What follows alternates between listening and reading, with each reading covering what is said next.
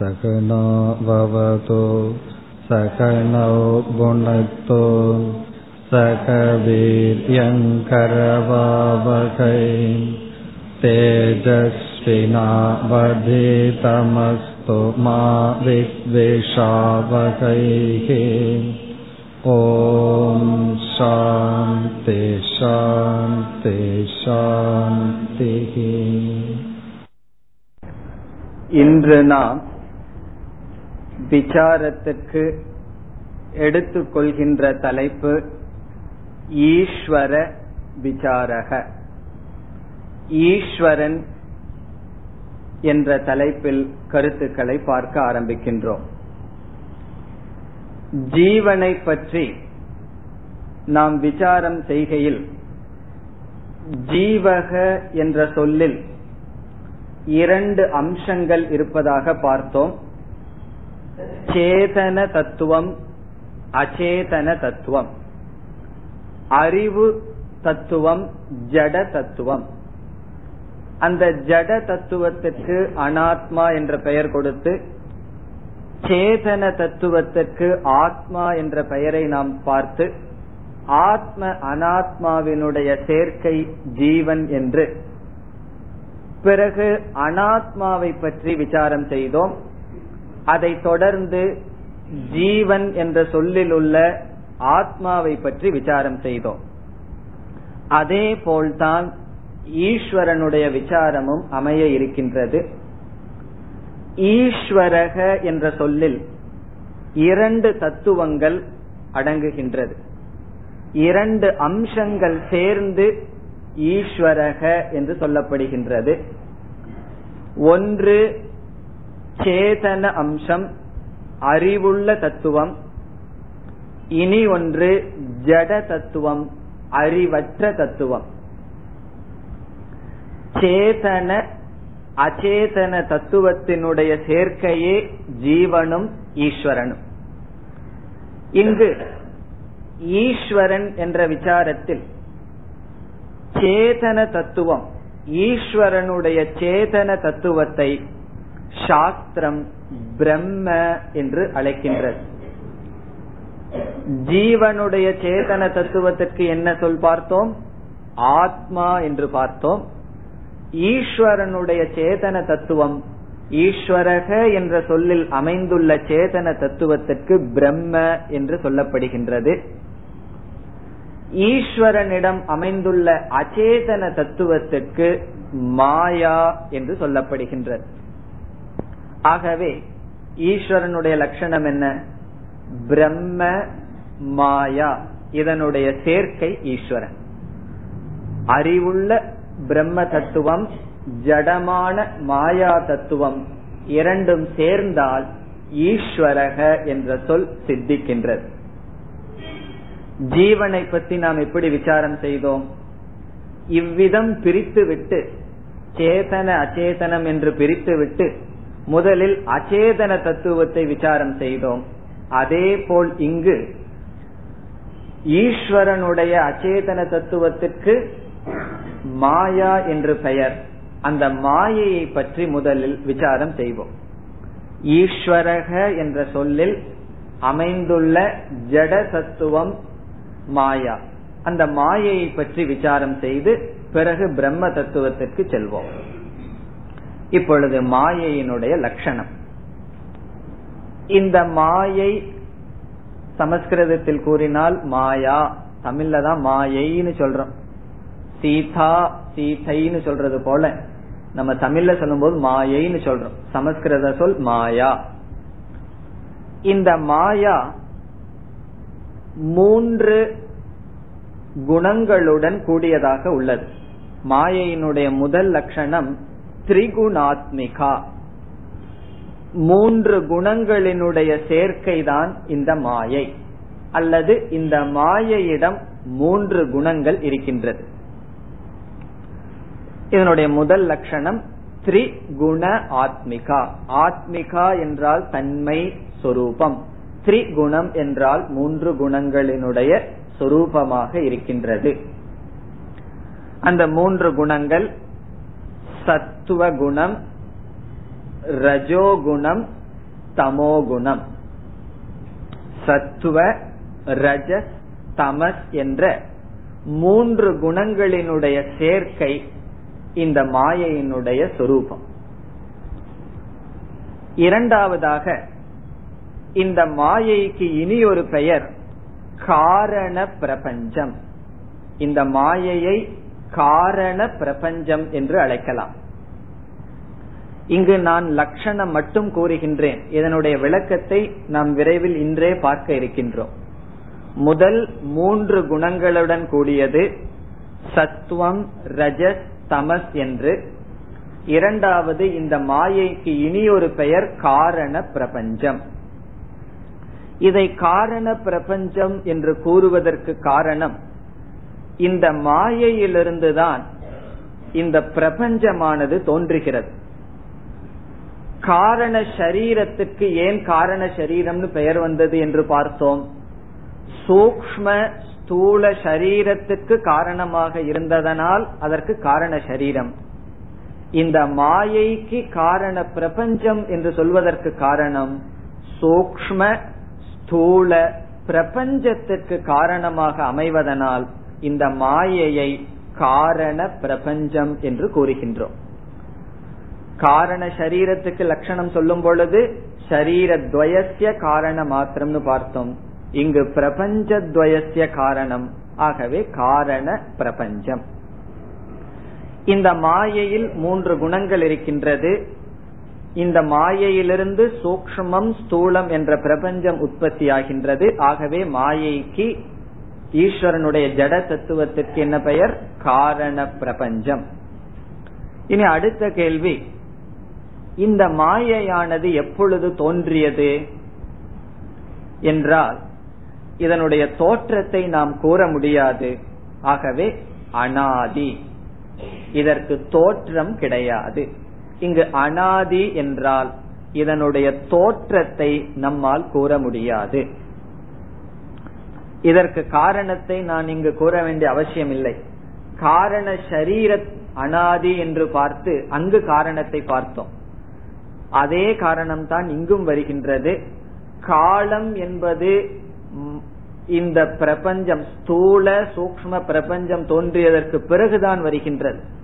காலமே படைக்கப்படுகின்றது தோற்றுவிக்கப்படுகின்றது. காரண சரீரத்தில் அந்த படைப்பும் இல்லை. ஆகவே தோன்றிய காலத்தை கொண்டு அதற்கு காரணமான நிலையை நாம் அறிய முடியாது. அனாதி. அதற்கு அடுத்தது அதுதான் மாயையினுடைய முக்கியமான ஞாபகம் வைத்துக் கொள்ள வேண்டிய லட்சணம். இந்த மாயையானது பிரம்மத்தை சார்ந்து இருக்கின்றது. இது கடைசி லட்சணம். சமஸ்கிருதத்தில் கூறினால் பிரம்ம ஆஸ்ரயா. பிரம்ம ஆஸ்ரயா என்றால் இந்த மாயை பிரம்மத்தை சார்ந்து அதனுடைய இருப்புக்கு வழிவகுக்கின்றது. பிரம்மத்தை விடுத்து சுதந்திரமாக அது இருக்காது. பிரம்மாஸ்ரயா சத்வரஜஸ் தமோ குணாத்மிகா மாயா அஸ்தி என்று தத்துவ போதத்தில் வருகின்றது. அந்த பிரம்ம ஆசிரியம் என்பதை நாம் கவனமாக புரிந்து கொள்ள வேண்டும். பிரம்ம ஆசிரியம் என்றால் அந்த சேதன தத்துவத்தை சார்ந்து இந்த மாயையானது இருக்கின்றது. இப்போதைக்கு இந்த நான்கு லட்சணம் மட்டும் ஞாபகம் வைத்துக் கொள்வோம். முதல் லட்சணம் மூன்று குணங்களுடன் கூடியது. இரண்டாவது காரண பிரபஞ்சம் என்று சொல்லப்படுகின்றது. இதற்கு தோற்றம் கிடையாது. பிரம்மத்தை சார்ந்து இருக்கின்றது மாயை. இந்த மாயையை நாம் எப்படி அறிமுகப்படுத்தினோம்? ஜட தத்துவம் என்றுதான் அறிமுகப்படுத்தினோம். அச்சேதனம். ஆகவே இந்த மாயை ஜடஸ்வரூபம் ஜடஸ்வரூபமான மாயை பிரம்மத்தோடு சம்பந்தம் வைக்கும் பொழுது அல்லது பிரம்மத்தோடு சேரும் பொழுது அந்த மாயைக்கு ஒரு அறிவு தோன்றுகின்றது சேதன தத்துவம் பிரம்மத்திடமிருந்து வந்து அமைகின்றது. மாயை இயற்கையில் ஜடமாக இருக்கின்றது. பிரம்மத்தினுடைய அனுகிரகத்தினால் இந்த மாயைக்கு ஒரு சேதன தத்துவம் வருகின்றது. அந்த அந்த சேதன தத்துவத்தை தான் நாம் ஈஸ்வரன் என்று சொல்கின்றோம். ஆகவே மாயையும் பிரம்மமும் சேர்ந்து வருகின்ற தத்துவத்திற்கு ஈஸ்வரக என்று பெயர். ஈஸ்வரன் என்று அழைக்கின்றோம்.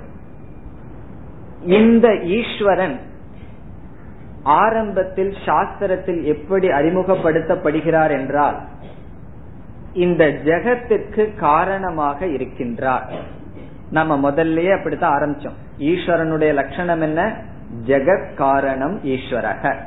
இந்த ஜெகத்தை காட்டி இந்த ஜெகத்துக்கு யார் காரணமோ அவன் ஈஸ்வரன். இப்ப இங்குதான் காரண காரிய தத்துவம் நமக்கு வருகின்றது. இப்பொழுது இரண்டு புதிய சொற்களை நாம் புரிந்து கொள்ள வேண்டும். ஒன்று காரணம் இனி ஒன்று காரியம். காரியம் என்றால் எது படைக்கப்படுகின்றதோ அது காரியம். எது தோற்றுவிக்கப்படுகின்றதோ எது உற்பத்தி செய்யப்படுகின்றதோ அது காரியம். இங்கிலீஷ்ல சொன்னா எஃபெக்ட் ப்ராடக்ட் ப்ராடக்ட் எது தோற்றுவிக்கப்படுகின்றதோ அது காரியம். அந்த காரியத்துக்கு எது காரணமோ அது காரணம்.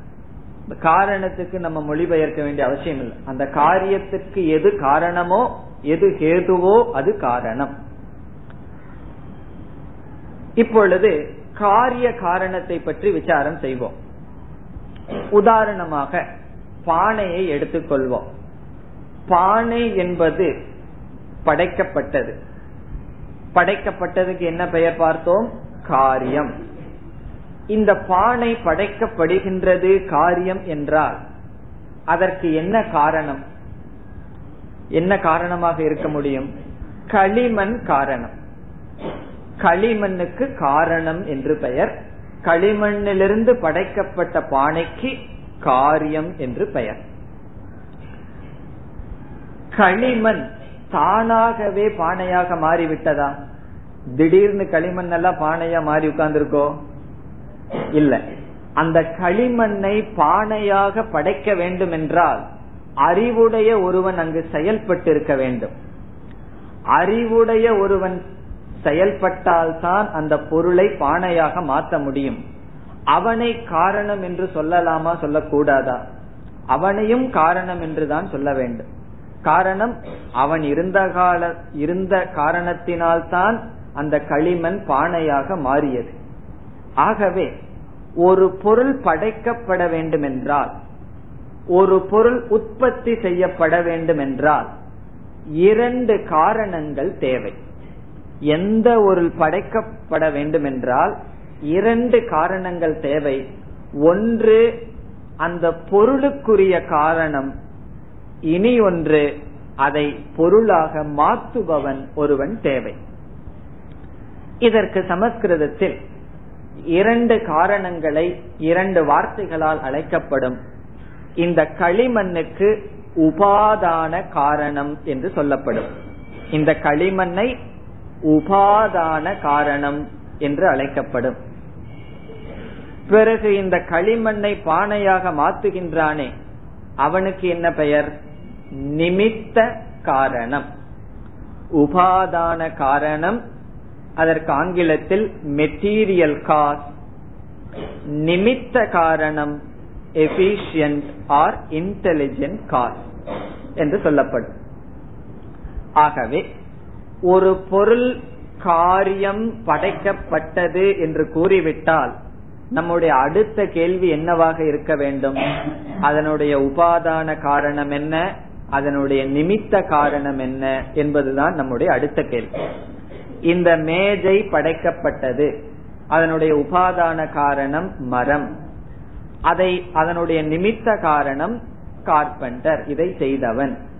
இவ்விதம் எந்த ஒரு பொருள் காரியம் படைக்கப்பட்டது என்று கூறிவிட்டால் அடுத்த கேள்வி நம்முடைய மனதில் வர வேண்டியது அந்த பொருளுக்கு உபாதான காரணம் என்ன? நிமித்த காரணம் என்ன? உபாதான காரணம் என்றால் பொருள். எதனால் அது ஆக்கப்பட்டது? நிமித்த காரணம் எவரால் ஆக்கப்பட்டது? இந்த நிமித்த காரணம்னு வரும்பொழுது அறிவுடைய ஒருவனால தான் செய்ய முடியும். அந்த நிமித்த காரணம் ஜடமா இருக்க முடியாது. உபாதான காரணம் ஜடமா இருக்கலாம். இந்த மரம் பேச வேண்டாம். ஜடமா இருந்தா தான் கார்பெண்டர் இதுல வேலை செய்ய முடியும். ஆனால் அதை செய்பவன் அறிவுடையவனாக இருக்க வேண்டும். அதனாலதான் நிமித்தம் அறிவுடையவன் இன்டெலிஜென்ட் காஸ் என்று சொல்கின்றோம். இது காரண காரிய தத்துவத்தில் நமக்கு புரிந்து விட்டால் இந்த உலகக்கு இப்பொழுது வருவோம். சாஸ்திரம் இந்த உலகை என்ன சொல்கின்றது? ஜெகத் காரியம். இந்த உலகமானது படைக்கப்பட்டது என்று சொல்கின்றது. அப்படி என்றால் அடுத்த கேள்வி நமக்கு என்ன வரும்? இதற்கு காரணம் யார்? சாஸ்திரமும் கூறுகின்றது ஈஸ்வரன். இந்த ஜெகத் காரியம் காரணம் ஈஸ்வரன். இனி நமக்கு வருகின்ற அடுத்த கேள்வி என்ன? இந்த ஜெகத்துக்கு ஈஸ்வரன் எப்படிப்பட்ட காரணம்? இந்த உலகம் படைக்கப்படுகிறது என்றால் இதற்கு இரண்டு காரணம் தேவை. ஒன்று உபாதான காரணம் இனி ஒன்று நிமித்த காரணம். இந்த உலகத்துல பஞ்ச பூதங்களை பார்க்கிறோம் உடலை பார்க்கின்றோம் இவைகளெல்லாம் பொருள். இந்த பொருள் எங்கிருந்து வந்தது? இந்த பொருளை படை கொடுத்தது யார்? பிறகு இவ்விதம் படைத்தது யார்? என்ற கேள்வி வருகின்றது. அப்பொழுது சாஸ்திரம் என்ன கூறுகின்றது? சாதாரணமாக இந்த உலகத்தில் உபாதான காரணம் ஒன்று நிமித்த காரணம் என்று வேறு வேறாகத்தான் இருக்கும். பானை களிமண் வேறு பானையை செய்பவன் வேறு. நிமித்த காரணம் வேறு உபாதான காரணம் வேறு. ஆனால் ஈஸ்வரன் விஷயத்தில் இந்த உலக விஷயத்தில் சாஸ்திரம் என்ன கூறுகிறது என்றால் இந்த உலகம் என்ற காரியத்திற்கு ஈஸ்வரன் உபாதான காரணமாக இருக்கின்றார். அதே ஈஸ்வரன் நிமித்த காரணமாகவும் இருக்கின்றார். இப்ப சாஸ்திரம் ஈஸ்வரனை எப்படி அறிமுகப்படுத்துகின்றது? இந்த இரண்டு காரணமாகவும் ஈஸ்வரன் இருக்கின்றார். ஈஸ்வரன் உலகம் என்ற காரியத்திற்கு உபாதான காரணமாக நிமித்த காரணமாக இருக்கின்றார்.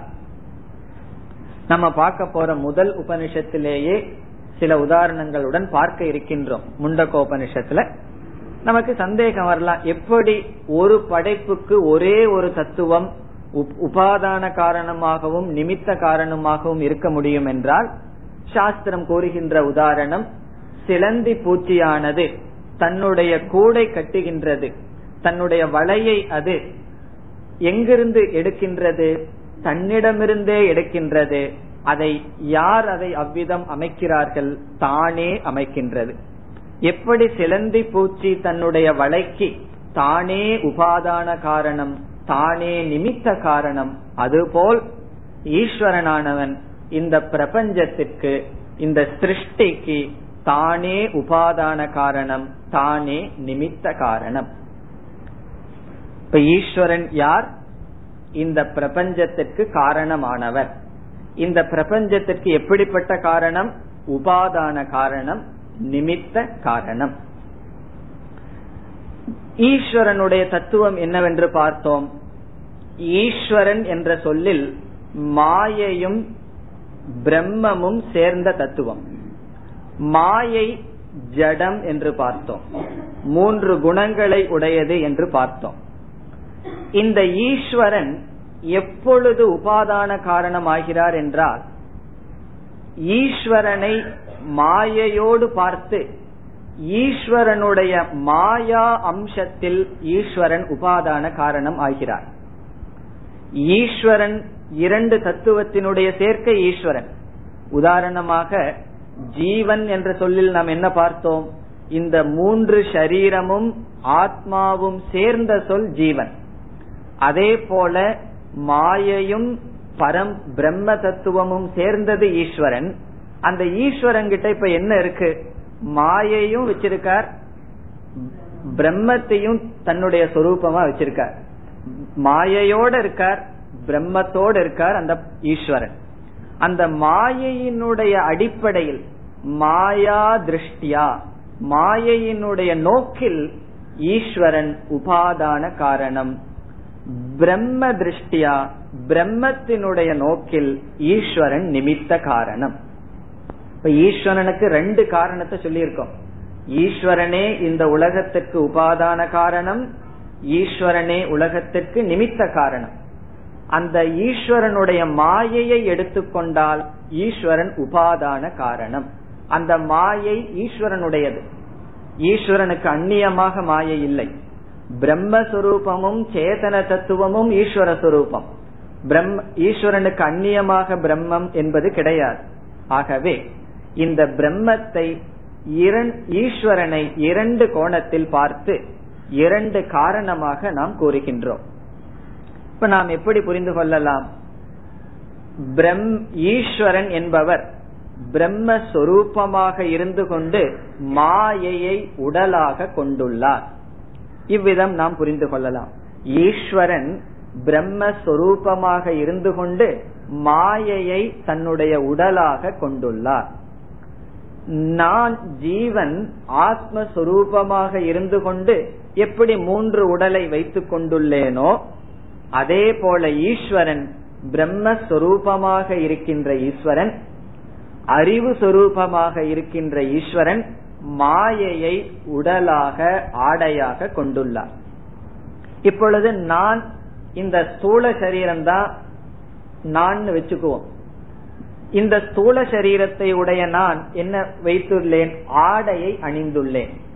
எப்படி நான் ஆடையை அணிந்துள்ளேனோ ஸ்தூல சரீரமான நான் அதே போல ஆத்மாவுக்கு ஆடையாக இருப்பது மூன்று சரீரம். பிரம்மத்துக்கு ஆடையாக இருப்பது ஈஸ்வரனுக்கு ஆடையாக இருப்பது மாயை.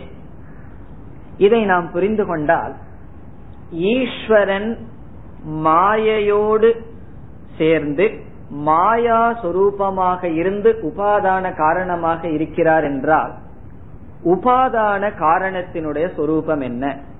மெட்டீரியல் காசினுடைய சொரூபம் என்ன? களிமண்ணினுடைய சொரூபம் என்ன? இந்த களிமண்ணே பானையாக பரிணமிக்கின்றது மாறுகின்றது. பாலே தயிராக மாறுகின்றது. இப்ப உபாதான காரணமே காரியமாக மாறுகின்றது. இப்ப ஈஸ்வரன் மாயா சுரூபமாக இருக்கின்ற ஈஸ்வரன் இந்த பிரபஞ்சமாக மாறுகிறார் என்றால் என்ன பொருள்? மாயையிடமிருந்து சிருஷ்டியானது தோன்றுகிறது. இந்த உலகம் எப்படி வருகின்றது? ஈஸ்வரனுடைய மாயா தத்துவத்திலிருந்து இந்த உலகமானது தோன்றுகிறது. இப்பொழுதுதான் சிருஷ்டி என்ற தத்துவம் வருகின்றது. அதனாலதான் நம்ம விசாரத்துல சிருஷ்டிய தனியா பார்க்கல. ஜீவ விசாரக ஈஸ்வர விசாரகன்னு பார்த்தோம். அந்த ஈஸ்வர விசாரத்துக்குள்ளேயே சிருஷ்டி எப்பொழுது வருகின்றது? ஈஸ்வரன் காரணம் எப்படிப்பட்ட காரணம்? உபாதான காரணம் மெட்டீரியல் காஸ் அந்த உபாதான காரணம் என்றால் மாயா திருஷ்டியா ஈஸ்வரனுடைய மாயா அம்சத்தை எடுத்து பார்த்தால் ஈஸ்வரன் உபாதான காரணம். ஆகவே அந்த மாயையிலிருந்து பிரபஞ்சம் தோன்றுகிறது. மாயையிலிருந்து பிரபஞ்ச உற்பத்தியானது ஏற்படுகிறது. இப்பொழுது நாம் என்ன பார்க்க வேண்டும்? எப்படி இந்த பிரபஞ்சம் தோன்றுகின்றது? இப்ப நம்மளுடைய அடுத்த டாபிக் சிருஷ்டி. இந்த சிருஷ்டிக்கும் ஈஸ்வரனுக்குள்ள சம்பந்தம் நமக்கு புரிந்திருக்க வேண்டும். சிருஷ்டிக்கும் ஈஸ்வரனுக்குள்ள சம்பந்தம் என்ன? சிருஷ்டிக்க வேண்டுமென்றால் உபாதான காரணம் நிமித்த காரணம் தேவை. ஈஸ்வரனுடைய உடல் மாயை என்றால் ஈஸ்வரன் தன்னுடைய மாயை தன்னுடைய உடலை விரிவுபடுத்துகின்றார் வெளிப்படுத்துகின்றார். இப்ப ஈஸ்வரனுடைய வெளிப்பாடுதான் இந்த சிருஷ்டி. இதெல்லாம் கீதையில நம்ம நல்லா படிச்சிருப்போம். பத்தாவது அத்தியாயத்துல விபூதி யோகத்துல பகவான் என்ன சொல்றார்? எல்லாமே என்னுடைய வெளிப்பாடுன்னு சொல்றார். காரணம் ஈஸ்வரன் தன்னுடைய உடலான மாயையை வெளிப்படுத்துவதுதான் இந்த பிரபஞ்சத்தினுடைய சிருஷ்டி. ஆகவே இப்பொழுது சிருஷ்டி எப்படி தோன்றியது என்று சுருக்கமாக பார்ப்போம். எப்படி படைக்கப்படுகின்றது என்பதுதான் நம்முடைய இப்பொழுது அடுத்த விசாரம். இந்த சிருஷ்டி எங்கிருந்து வருகின்றது? ஈஸ்வரனுடைய மாயா அம்சத்திலிருந்து வருகின்றது. அந்த வரி நமக்கு ஞாபகத்தில் இருந்தா தான் தொடர முடியும். ஈஸ்வரனுடைய மாயா அம்சத்திலிருந்து இந்த பிரபஞ்ச சிருஷ்டியானது வருகின்றது. இப்ப நம்ம ஒரு கற்பனை பண்ணுவோம். இந்த பிரபஞ்சமே கிடையாது. நம்மளுடைய சரீரம் கிடையாது ஒண்ணுமே இல்லை. காரண அவஸ்தையில மட்டும் இருக்கிறோம்னு வச்சுக்குவோம். அந்த நிலையிலிருந்து சிருஷ்டியானது தோன்ற வேண்டும். இந்த மாயையினுடைய லட்சணத்துல என்ன பார்த்தோம்? முதல்ல என்ன பார்த்தோம்? இந்த மாயையானது மூன்று குணங்களை உடையது என்று பார்த்தோம். சத்துவ குணம் ரஜோகுணம் தமோகுணம். இந்த மூன்று குணங்களினுடைய சொரூபம் மாயை. இந்த மூன்று குணங்கள் மாயை உடையதாக இருப்பதனால் இந்த மாயையிலிருந்து இந்த சிருஷ்டியானது தோன்றுகிறது. இப்ப மாயைக்குள்ள மூன்று குணம் இருக்குன்னு வச்சுக்குவோம். மாயையிலிருந்து தோன்றிய பொருள்லையும் அந்த மூன்று குணம் இருக்குமா இருக்காதா? தங்கத்திலிருந்து நகைகள் செய்கிறோம் சொன்னா அந்த நகையில தங்கம் இருக்க வேண்டுமா? இருக்க கூடாதா இருந்துதான் ஆகணும். அதே தங்கம் இருக்குங்கிற நம்பிக்கையில தான் தங்கத்தை கொடுத்து நகையா மாத்திரம் ஆகவே காரணத்தினுடைய சொரூபம் காரியத்தில் இருக்கும். காரண பிரபஞ்சம் காரண ரூபமான மாயையில் என்ன இருக்கின்றது? மூன்று குணங்கள் இருக்கின்றது. அந்த மூன்று குணங்கள் உடைய மாயை இப்பொழுது சிருஷ்டி செய்ய வேண்டும். இந்த மாயை முதலில் எப்படி சிருஷ்டிக்கின்றது என்றால் சாஸ்திரம் கூறுகின்றது. இப்பொழுதுதான் சிருஷ்டியை நம்ம ஆரம்பிக்க போறோம். நம்ம ஈஸ்வர ஆரம்பிக்கிறார். எப்படி ஆரம்பிக்கின்றார்? தன்னுடைய காரண சுரூபமான மாயையை வைத்துக்கொண்டு முதல்ல ஆகாசத்தை படைக்கிறார். பகவான் முதல்ல ஈஸ்வரன் முதல்ல ஆகாசத்தை தோற்றுவிக்கிறார். ஆகாசம்னா நமக்கு தெரியும். வெட்டவெளி ஸ்பேஸ் இப்ப இந்த ஆகாசம் நம்ம பாக்குற ஆகாசம் அல்ல. சூக்மமான ஆகாசம். இதுவும் சூக்மம்னு தெரியலாம். ஆனா இதற்கும் காரணமான சூக்மமான ஆகாசம் தோன்றுகிறது. இப்ப ஈஸ்வரன் முதல்ல என்ன பண்றார்? இடத்தை சிருஷ்டிக்கிறார். அதுதான் தேவை. ஏதாவது ஒரு காரியம் பண்ணணும்னா முதல்ல இடம் தேவை. இப்ப வெளியூருக்கு நம்ம போறோம். போன உடனே எதை தேடுறோம்? ஒரு ரூம் தேடுறோம். ஒரு இடத்தை தேடுறோம். அங்க காரி அங்க நம்மளுடைய பையெல்லாம் வச்சுட்டு தான் மற்ற காரியத்தை பாக்கிறோம் இப்ப பகவானே சிருஷ்டிக்கணும்னு சொன்னா முதல்ல ஆகாசமே கிடையாது. இப்ப முதல்ல ஆகாசத்தை படைக்கிறார். படைச்சதுக்கு அப்புறம் என்ன செய்யறார்?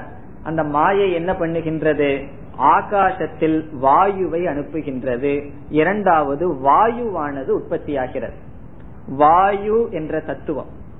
இங்கு வாயு காற்று என்பது நம்ம சுவாசிக்கிற காற்று அல்ல. இதற்கும் காரணமான சூக்மமான வாயு தத்துவம் தோன்றுகிறது. ஆகாஷாத் வாயு பிறகு வாயுவிலிருந்து என்ன வருகின்றது? அக்னி நெருப்பு என்ற தத்துவம் மூன்றாவதாக தோன்றுகிறது. முதலில் ஆகாசம் இரண்டாவது வாயு மூன்றாவது நெருப்பு நான்காவது நீர். தண்ணீர் என்ற தத்துவம் தோன்றுகின்றது. ஐந்தாவது பூமி பிருத்திவி என்ற தத்துவம் தோன்றுகிறது. ஆகவே ஐந்து பூதங்கள் முதலில் சிருஷ்டிக்கப்படுகின்றது. இப்ப மாயை முதல்ல என்ன செய்யுது? ஐந்து பஞ்ச சூக்ம பூதங்களாக மாறுகிறது. அதான் சிருஷ்டியினுடைய ஃபர்ஸ்ட் ஸ்டெப் முதல் படி. இந்த ஐந்து பூதங்கள் இப்பொழுது நாம் கூறியது வந்து நாம் பார்த்து அனுபவிக்கின்ற இந்த ஐந்து பூதங்கள் அல்ல.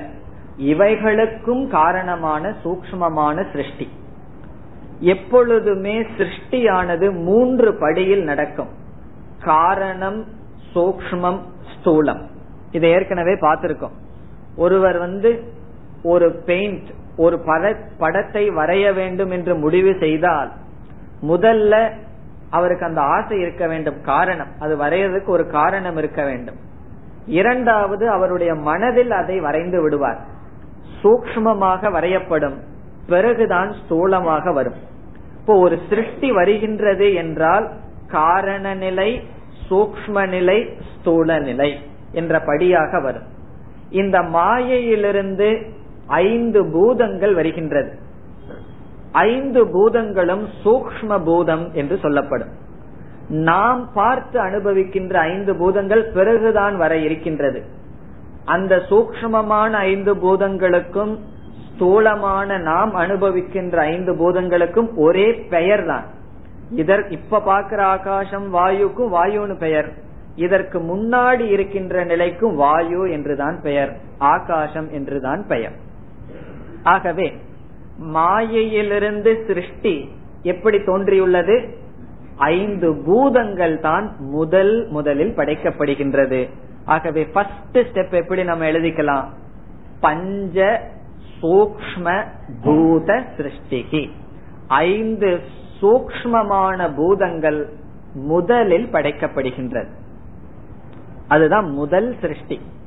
அந்த முதல் சிருஷ்டியிலேயே ஆகாசம் முதல்ல வருது. அவ்வளவு தூரம் நம்ம டீட்டெயிலா இப்ப பார்க்க வேண்டாம். ஐந்து பூதங்கள் இப்பொழுது தோன்றுகிறது. இப்பொழுது மாயை எந்த நிலையில் இருக்கு? இப்ப நம்ம கற்பனையில நம்ம எல்லாம் வரல. நம்ம உடம்பு வரல. நமக்கு மனசு இன்னும் உற்பத்தி ஆகல. இந்த பிரபஞ்சம் வரலன்னு வச்சுக்குவோம். மாயை அது மாயையிலிருந்து ஐந்து சூக்ம பூதங்கள் மட்டும் தோன்றியுள்ளது. இப்ப மாயை கொஞ்சம் மாறி ஐந்து சூக்ம பூதங்களாக இருக்கின்றது. இந்த மாயையில் மூன்று குணங்கள் இருக்கின்றது என்று பார்த்தோம். என்னென்ன மூன்று குணங்கள்? சத்துவம் ரஜஸ் தமஸ் என்று மூன்று குணங்கள். மூன்று குணத்திலிருந்து தோன்றிய இந்த ஐந்து பூதங்களில் இந்த மூன்று குணமும் இருக்குமா இருக்காதா? இருந்துதான் தீர வேண்டும். ஆகவே மாயையிலிருந்து தோன்றிய ஐந்து சூக்மமான பூதங்களில் மூன்று குணங்கள் இருக்கின்றது. ஆகாசம் வாயு அக்னிகி நீர் நிலம். இந்த ஐந்து பூதங்களிலும் மூன்று மூன்று குணங்கள் பூதத்துக்கு மூணு குணம் வந்ததுங்கிற கேள்விக்கு இடம் இல்ல. காரணம் மூன்று குணத்தை உடைய ஐந்து சூக்ம பூதங்கள் தோன்றியுள்ளது. இந்த சூக்ம பூதங்கள் மாயை சிறியதா பெரியதா முழுமையானது சமஷ்டி.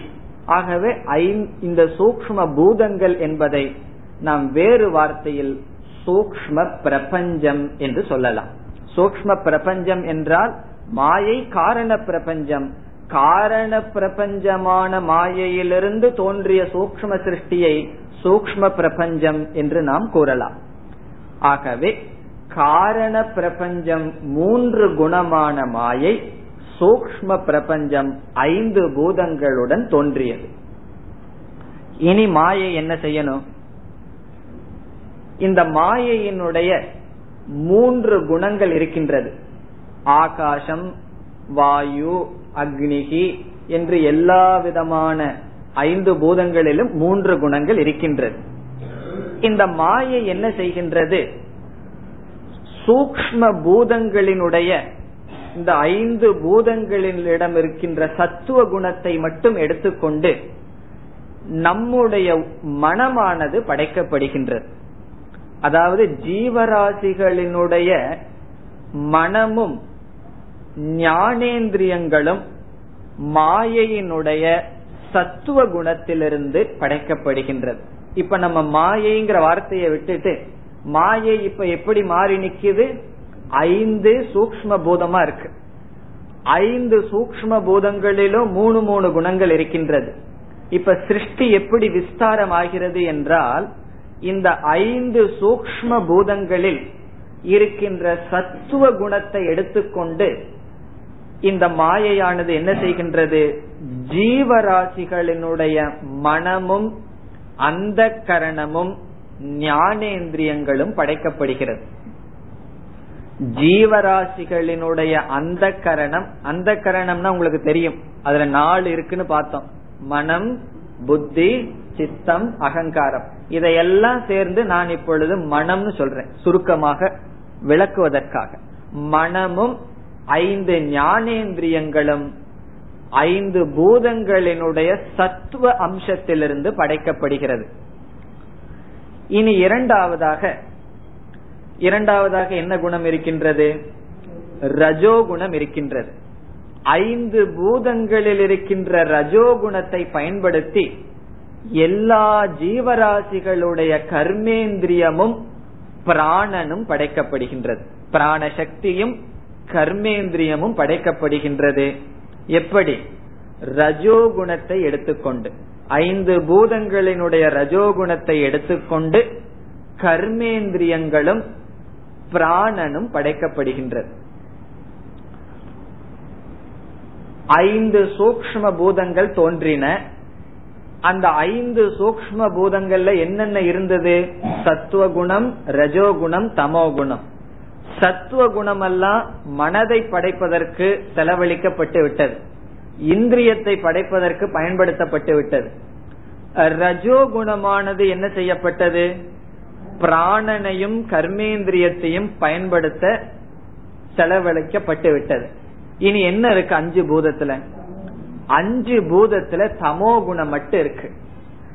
இந்த தமோ குணத்தை மட்டும் உடைய ஐந்து சூக்மமான பூதங்கள் ஒன்றோடு ஒன்று சில விகிதத்தில் சேர்ந்து ஸ்தூல பூதமாக மாறுகிறது.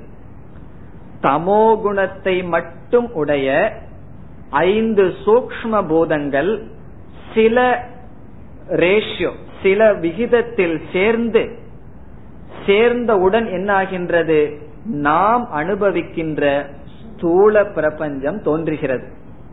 இந்த சேர்க்கைக்கு தான் ஒரு சொல் இருக்கு. சொன்னா உங்களுக்கு ஞாபகம் வரும். பஞ்சீகரணம் அப்படின்னு சொல்றது. ஒரு கணக்கெல்லாம் இருக்கு. அதெல்லாம் தத்துவ போதம் தெளிவா படிக்கும் போது படிச்சிருப்போம். இந்த பஞ்சீகரணம் என்றால் ஐந்து தமோ குணத்தையுடைய சூக்ம பூதங்களினுடைய சேர்க்கையில் தோன்றுகின்ற ஸ்தூல பிரபஞ்சம். அதான் பஞ்சீகரணம்னு பேர். பஞ்சீகரணம்னா ஐந்து சூக்ம பூதங்கள் ஒன்றோடு ஒன்று கலந்து விட்டதனால் ஐந்து ஸ்தூல பூதங்கள் தோன்றுகிறது. இப்ப நம்முடைய சிருஷ்டி எவ்வளவு தூரம் வந்திருக்கு? நம்ம மனசெல்லாம் இப்ப படைச்சாச்சு. நம்மளுடைய மனசு வந்தாச்சு பிராணன் வந்தாச்சு. இந்த பிரபஞ்சம் இப்பொழுது நமக்கு வந்து விட்டது. எப்படி வந்தது? முதலில் மூன்று குணத்தையுடைய மாயை ஐந்து சூக்ம பூதங்களாக மாறுகின்றது. ஐந்து சூக்ம பூதங்களில் சத்துவம் ரஜஸ் தமஸ் என்ற மூன்று குணங்கள் இருக்கின்றது. சத்துவ குணத்திலிருந்து மனமும் ஞானேந்திரியமும் படைக்கப்பட்டு விட்டது. ரஜோகுணத்திலிருந்து பிராணனும் கர்மேந்திரியமும் படைக்கப்பட்டது. தமோ குணத்தில் இருக்கின்ற ஐந்து சூக்மமான பூதங்கள் ஒன்றோடு ஒன்று சேர்ந்து நாம் பார்க்கின்ற ஐந்து ஸ்தூல பிரபஞ்சமாக ஸ்தூல பூதமாக மாறிவிட்டது. இப்ப நம்ம பாக்கிற ஸ்தூல பூதத்துல என்ன இருக்கு? எல்லாமே தமோ குணத்தினுடைய அம்சம். அதனாலதான் ஜடமா இருக்கு. நம்ம பார்க்கிற இந்த பிருத்திவியானது வாயு ஜடமா இருக்கு அக்னி ஜடமாக இருக்கின்றது நீர் ஜடமாக இருக்கின்றது பிருத்திவி ஜடமாக இருக்கின்றது ஆகாசமும் ஜடம். காரணம் என்ன? தமோ குணத்திலிருந்து வந்தது. இனி இந்த ஒவ்வொரு குணத்தினுடைய அதிசயம் என்னன்னு பார்த்தோம்னா இந்த சிருஷ்டியினுடைய தாற்பயத்தை நம்மால புரிஞ்சுக்க முடியும். சத்துவ குணத்தினுடைய வெளிப்பாடு அறிவு ஞானம். பவர் டு நோ சத்துவத்தினுடைய காரியம் பிரகாசம் ஞானம். ரஜோகுணத்தினுடைய வெளிப்பாடு செயல் ஆக்டிவிட்டிஸ் பவர் டு ஆக்ட் செயல்படும் சக்திக்கு ரஜோகுணம். இதெல்லாம் நம்ம அனுபவத்துல சொல்றோம். ஒருவர் ஒரு மணி நேரம் அவர்னால உட்கார்ந்து இருக்க முடியலன்னு என்ன சொல்லுவோம்? அவரு கொஞ்சம் ரஜோகுணம் அதிகம். இல்ல சில சமயம் நமக்கே சொல்லுவோம் நமக்கு ரஜோகுணம் அதிகம். தோக்கு ரொம்ப வந்ததுன்னு என்ன சொல்லுவோம்? கொஞ்சம் தமோ குணம் வந்துடுதுன்னு சொல்லுவோம். ஆகவே ரஜோ குணம் எதை குறிக்கின்றது? செயலை குறிக்கின்றது சக்தியை குறிக்கின்றது. தமோ குணம் ஜடத்தன்மையை குறிக்கின்றது. இப்போ ஜடம் செயல் அறிவு. ஞானம் ஆக்டிவிட்டி கர்ம ஜடம். இந்த மூன்று தான் மூன்று குணத்தினுடைய லட்சணம். இப்போ நம்மளுடைய மனது எதுல படைக்கப்பட்டது? ஞானேந்திரியங்கள் எதுல படைக்கப்பட்டது? சத்துவத்திலிருந்து படைக்கப்பட்டதனால் தான் மனதில் ஞானேந்திரியங்களில் ஞானம் நமக்கு வருகின்றது. ஞானேந்திரியங்கள்னால நமக்கு ஏன் ஞானம் வருது? மனசுல ஏன் ஞானம் உற்பத்தி ஆகின்றது? மாயையினுடைய சத்துவ குணத்திலிருந்து தோன்றியதனால். பிறகு கர்மேந்திரியங்கள் எல்லாம் ஏன் செயல்பட்டு கொண்டே இருக்கு? பிராணன் இடைவிடாது செயல்பட்டு கொண்டிருக்கின்றது. அந்த பிராணனுக்கு செயல்கிற சக்தி எங்கிருந்து வந்தது? இந்த பிராண சக்தி கர்மேந்திரியங்கள் என்பது ரஜோகுணத்திலிருந்து வந்ததனால் அது செயல்பட்டு கொண்டிருக்கின்றது. பிறகு நம்முடைய இந்த ஸ்தூல சரீரம் இருக்கே அது எப்படி வந்தது? பஞ்ச ஸ்தூல பூதங்கள் சமோகுணத்திலிருந்து வந்தது. இந்த ஸ்தூல சரீரம் என்ன? பஞ்ச ஸ்தூல பூதங்களினுடைய ஒரு மாறுபாடுதான். ஆகவே நம்மளுடைய அனாத்மா எப்படி இருக்கின்றது? தமோகுண ரூபமான ஸ்தூல சரீரம் ரஜோகுணத்திலிருந்து படைக்கப்பட்ட பிராணன் கர்மேந்திரியங்கள் சத்துவ குணத்திலிருந்து படைக்கப்பட்ட ஞானேந்திரியங்கள் அந்த கரணம். இப்படித்தான் சிருஷ்டியானது தோன்றுகிறது. இப்ப எப்படி சிருஷ்டியினுடைய படிகள் அதாவது தத்துவ போதத்தினுடைய சாரத்தை இவ்விதம் நாம் பார்க்கின்றோம். தத்துவ போதத்துல இதே கருத்து சற்று அதிகமாக விளக்கப்பட்டுள்ளது. அதனுடைய மைய கருத்து இதுதான். சிருஷ்டி எப்படி தோன்றியது? மாயை மாயையில் உள்ள மூன்று குணம் மூன்று குணமான மாயை முதலில் சூக்ம பிரபஞ்சம். ஐந்து சூக்ம பூதங்கள் படைக்கப்படுகின்றது. ஒவ்வொரு பூதத்தில் மூன்று குணங்கள் இருக்கின்றது. சத்துவ குணம் ஞானேந்திரியம் மனம் ரஜோகுணம் கர்மேந்திரியங்கள் பிராணன். தமோ குணம் சேர்ந்து இந்த பிரபஞ்ச ஸ்தூல பிரபஞ்சமாக மாறுகின்றது. இப்பொழுதுதான் சூக்மத்திலிருந்து ஸ்தூல சிருஷ்டியே வருகின்றது. நம்ம பார்க்கிற இந்த அஞ்சு பூதங்கள் ஸ்தூல பிரபஞ்சம். தமோ குணத்தில் சேர்ந்து ஸ்தூலமாக வந்து விட்டது ஸ்தூல பிரபஞ்சத்தினுடைய மாறுபாடுதான் நம்முடைய ஸ்தூல சரீரம். இதுதான் சிருஷ்டியினுடைய கிரமம். சாஸ்திரத்துல வந்து படுகின்றது என்பதனுடைய கிரமம். இனி இந்த மாயை தான் அனைத்துமாக மாறியுள்ளது அப்படின்னு பார்த்தோம். இந்த மாயை யாருடையது? யாரை சேர்ந்தது? மாயை யாருடைய சரீரம்? ஈஸ்வரனுடைய சரீரம். மாயை ஈஸ்வரனுடைய சரீரம். மாயை ஈஸ்வரனுடைய சரீரம் என்றால் மாயையிலிருந்து தோன்றியதெல்லாம் யாருடைய சரீரமா இருக்க முடியும்? ஈஸ்வரனுடைய சரீரம். அப்ப இந்த சரீரத்தை என்னுடைய சரீரம்னு சொல்லுவீர்களோ? சொல்ல முடியுமோ? இது என்னுடைய உடம்புன்னு சொல்ல முடியுமா? இது ஈஸ்வரனுடைய சரீரம். இனியொருத்தருடைய உடலை காட்டி இது உங்களுடைய உடல்னு சொல்ல முடியுமோ? சொல்ல முடியாது. எல்லா சரீரமும் ஈஸ்வரனுடைய சரீரம். ஈஸ்வரன் உபாதான காரணம் என்றால் என்ன?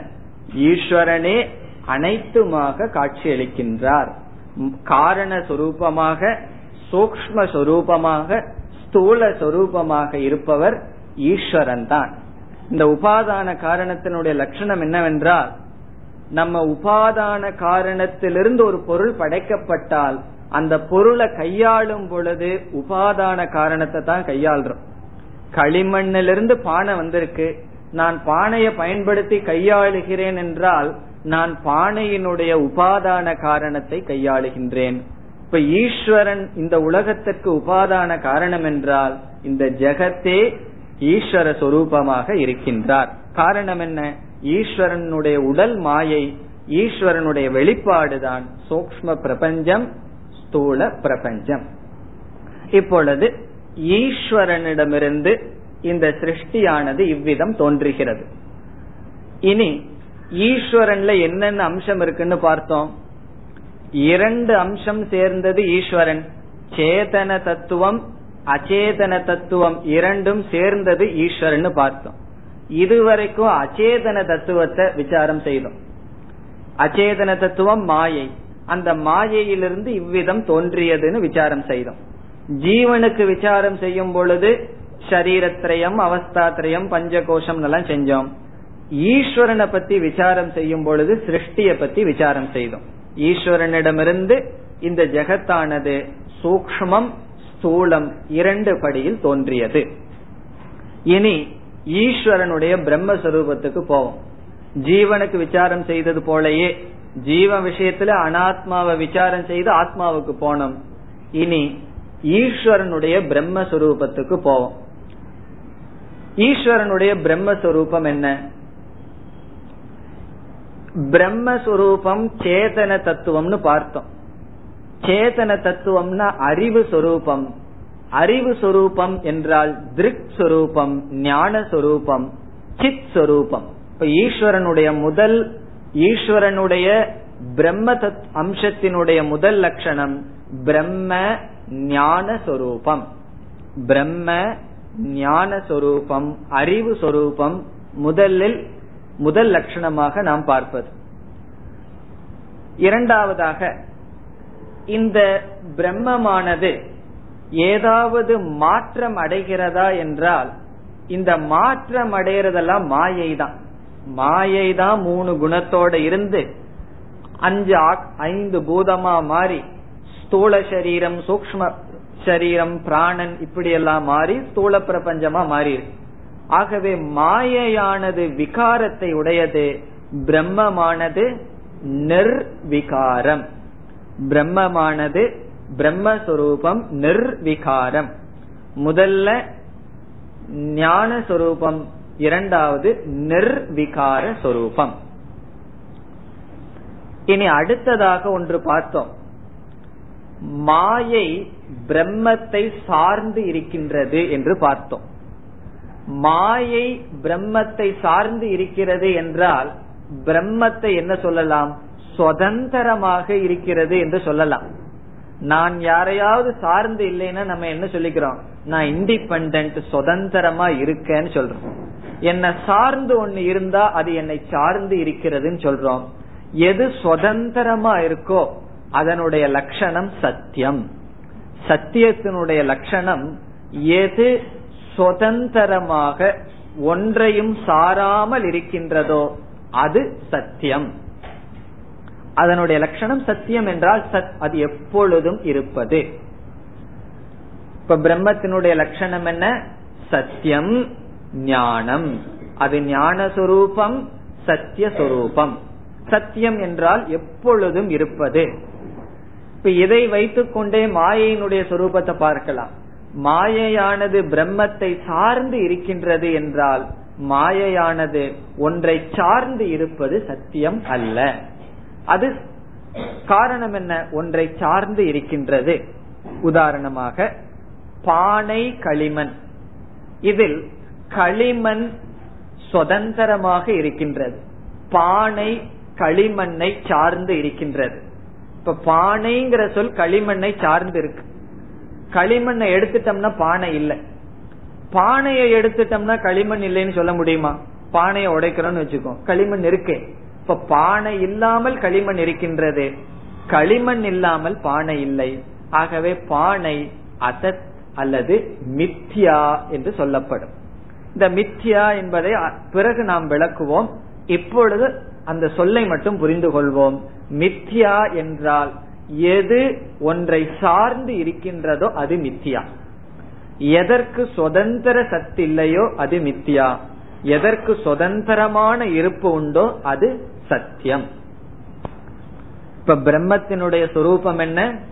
சத் சொரூபம் ஞான சொரூபம் சத்திய சொரூபம் அதைத்தான் சத்துன்னு சொல்ற சத்தியம் அல்லது சத் எல்லாம் ஒன்று. நிர்விகார சொரூபம் இப்படிப்பட்ட பிரம்மமும் இதற்கு நேர் மாறான மாயையும் சேர்ந்துதான் ஈஸ்வரக என்ற சொல் குறிக்கிறது. நம்ம எப்பெல்லாம் ஈஸ்வரங்கிற வார்த்தையை சொல்றோமோ அந்த ஈஸ்வரங்கிற வார்த்தையை இப்படிப்பட்ட பிரம்மத்தை மட்டும் குறிக்காது. இந்த மாயையோட இதற்கு முரண்பாடான மாயையோடு சேர்ந்து ஈஸ்வரன் என்ற சொல் குறிக்கப்படுகிறது. ஆகவே இந்த மாயையோடு சேர்ந்த ஈஸ்வரன் மாயையோடு பார்த்தால் இந்த உலகத்துக்கு உபாதான காரணம். அந்த ஈஸ்வரனுடைய பிரம்மஸ்வரூபத்தை பார்த்தால் அறிவு சொரூபமாக இருக்கின்ற நிமித்த காரணம். இப்பொழுது ஈஸ்வரனுடைய விசாரத்தை இதோட நிறுத்திக்கிறோம்னு வச்சுக்குவோம். ஈஸ்வரனை ரெண்டா பிரிச்சு பார்த்துட்டோம். ஈஸ்வரனை வந்து மாயா பிரம்ம. ரெண்டினுடைய சேர்க்கை ஈஸ்வரன். பிரம்மத்தினுடைய லட்சணத்தை பார்த்துட்டோம். மாயையினுடைய லட்சணத்தை நம்ம பார்த்துட்டோம். இனி நம்ம ஜீவனுடைய விசாரம் பண்ணி வச்சோமே அங்க போகணும். அங்க போறதுக்குள்ள அந்த ஜீவன் ரெண்டு சேர்ந்துடக்கூடாது நம்ம விசாரம் பண்ணி என்ன என்ன பண்ணி வச்சோம்? ஆத்மா அனாத்மாவையும் பிரிச்சு வச்சிருக்கோம். அது அப்படியே இருக்கணும். இருந்தா தான் இங்க போய் ஒட்டும். இப்ப ஆத்மாவை பத்தி விசாரம் பண்ணி வைக்கும் பொழுது என்ன பண்ணி வச்சோம்? ஜீவக அப்படிங்கிற சொல்லல ஆத்மா அனாத்மாவினுடைய சேர்க்கை ஜீவன் அந்த அனாத்மாங்கிறது சரீரத்திரயம் எல்லாம் பார்த்து கடைசியில் அங்கேயே ஒரு நாலு லட்சணம் பார்த்தோம். ஜீவனுடைய ஆத்மஸ்வரூபத்துக்கு நாலு லட்சணம் பார்த்தோம். என்ன பார்த்தோம்? திருக் சொரூபம் திருக் அறிவு சொரூபம் நிர்விகார சொரூபம் சத் சொரூபம் ஞான சொரூபம்னு ஆத்மாவுக்கு லட்சணம் பார்த்தோம். புத்தியிலயோ நோட்ஸ்லயோ கண்டிப்பா இருக்கு. கண்டிப்பா. காரணம் என்ன? ஒரு நாளைக்கு முன்னாடி தான் ஒரு வாரத்துக்கு முன்னாடி தான் பார்த்தோம். பார்த்து என்ன பண்ணி வச்சோம்? இந்த அனாத்மா வேறு ஆத்மா வேறு. இந்த ரெண்டு பேர்த்துக்குள்ள சம்பந்தம் ஒரு மலருக்கும் அந்த மலர் ஸ்படிகத்தில் தோன்றினால் அதற்கும் உள்ள சம்பந்தம்னு பார்த்தோம். ஆத்மா ஸ்படிகம் அந்த ஸ்படிகத்துக்கு பக்கத்துல அனாத்மாங்கிற மலர் இருக்கின்றது. அந்த மலரினுடைய தன்மை எல்லாம் ஆத்மா வாங்கி போட்டிருக்குன்னு பார்த்தோம். அறிவுல வந்து அதை பிரிச்சு வச்சு பார்த்தோம். இப்ப ஆத்மாவினுடைய லட்சணத்தை எடுத்துட்டு மனதில் வைத்துக்கொண்டு ஈஸ்வரனை விசாரம் பண்ணி வச்சோமே இப்பதான் பண்ணி முடிச்சோம். அந்த ஈஸ்வரனுடைய பிரம்மஸ்வரூபத்தை எடுத்துட்டு ரெண்டையும் பார்ப்போம். ஈஸ்வரனுடைய மாயையை விட்டுருவோம். ஆத்மாவினுடைய சரீர திரயத்தை விட்டுருவோம். அனாத்மா பகுதியை விட்டுட்டு ஈஸ்வரன் எடுக்கின்ற ஈஸ்வரனிடம் இருக்கின்ற மாயையையும் நம்ம விட்டுட்டு ஈஸ்வரனுடைய பிரம்மஸ்வரூபத்தையும் ஆத்மா ஜீவனுடைய ஆத்மஸ்வரூபத்தையும் பார்த்தால் ரெண்டினுடைய லட்சணம் உங்களுக்கு இப்ப டேலி ஆகுதோ? ஆகணும். ஆயிருக்கு. நோட்ஸ்ல பாத்தீங்கன்னா ஆயிருக்கு. மனசுல ஆகுதோ இல்லையோ நோட்ஸ்ல ஆயிருக்கும் எப்படி டேலி ஆகுது? ஈஸ்வரனுடைய பிரம்மஸ்வரூபம் சத். ஈஸ்வரனுடைய பிரம்மஸ்வரூபம் ஞானம். நிர்விகாரம் ஜீவனுடைய ஆத்மஸ்வரூபம் திருக் சொரூபம் ஞான சொரூபம் நிர்விகார சொரூபம் ஆகவே அடுத்த டாபிக் என்ன வருகின்றது? சாஸ்திர இதோட நிக்கல. ஜீவனை விசாரம் பண்ணி ஈஸ்வரனை விசாரம் பண்ணி சாஸ்திர நிக்கல. அதற்கு அடுத்தபடி என்ன சொல்கின்றது? உண்மையில் ஜீவனும் ஈஸ்வரனும் ஒன்று என்று ஐக்கியப்படுத்துகின்றது. அதுதான் நம்முடைய அடுத்த டாபிக் அடுத்தது என்ன? ஜீவ ஈஸ்வர சம்பந்தக. என்ன சம்பந்தத்தை சொல்றோம்? ஐக்கியம் என்ற சம்பந்தமானது வருகின்றது. இப்ப எதனுடைய அடிப்படையில் ஐக்கியம்? இதெல்லாம் ஒரு பெரிய விசாரமே இருக்கு. அந்த விசாரத்தை தான் நாம் அடுத்த வகுப்புல பார்க்க இருக்கின்றோம். இந்த ரெண்டு இந்த வகுப்புகள்ல என்னென்ன கருத்துக்கள் பார்த்திருக்கோம்? ஜீவன விசாரம் பண்ணோம் ஈஸ்வரனை விசாரம் பண்ணும். ஜீவன விசாரம் பண்ணும் பொழுது ஜீவனிடம் ரெண்டு தத்துவம் ஆத்மா என்ற ஒரு தத்துவம் அனாத்மா என்ற ஒரு தத்துவம். ஈஸ்வரனை விசாரம் பண்ணும் பொழுது பிரம்ம என்ற ஒரு தத்துவம் மாயா என்ற ஒரு தத்துவம். இதில் நாம் ஆத்ம அனாத்மா விசாரம் பண்ணி ஒரு முடிவுக்கு வந்தோம். இந்த ஆத்மாவும் அனாத்மாவும் சேர்ந்து ஜீவன் சொன்னாலும் உண்மையில் ஜீவன் ஆத்மஸ்வரூபம். இந்த அனாத்மா அப்படிங்கிறது பொய். மாறிக்கொண்டே இருப்பது விகாரம்னு பார்த்தோம்.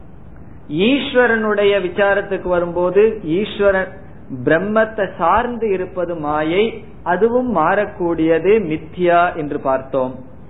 ஈஸ்வரனுடைய பிரம்மஸ்வரூபமும் ஜீவனுடைய ஆத்மஸ்வரூபமும் ஒன்று.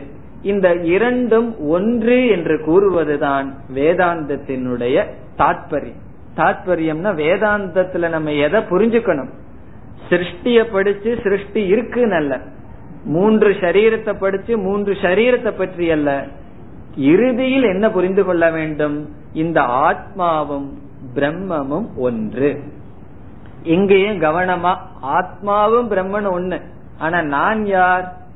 நான்கிற இடத்துல ஆத்மா. ஆத்மான்னு சொன்னா படற்கையில சொல்லக்கூடாதுன்னு பார்த்தோம். படற்கைனா தேர்ட் பர்சன் ஆத்மான்னு சொன்னா நான். நானும் ஈஸ்வரனும் ஒன்று. எதனுடைய அடிப்படையில்? ஆத்ம பிரம்மத்தினுடைய அடிப்படையில். பிறகு எதனுடைய அடிப்படையில் வேறு?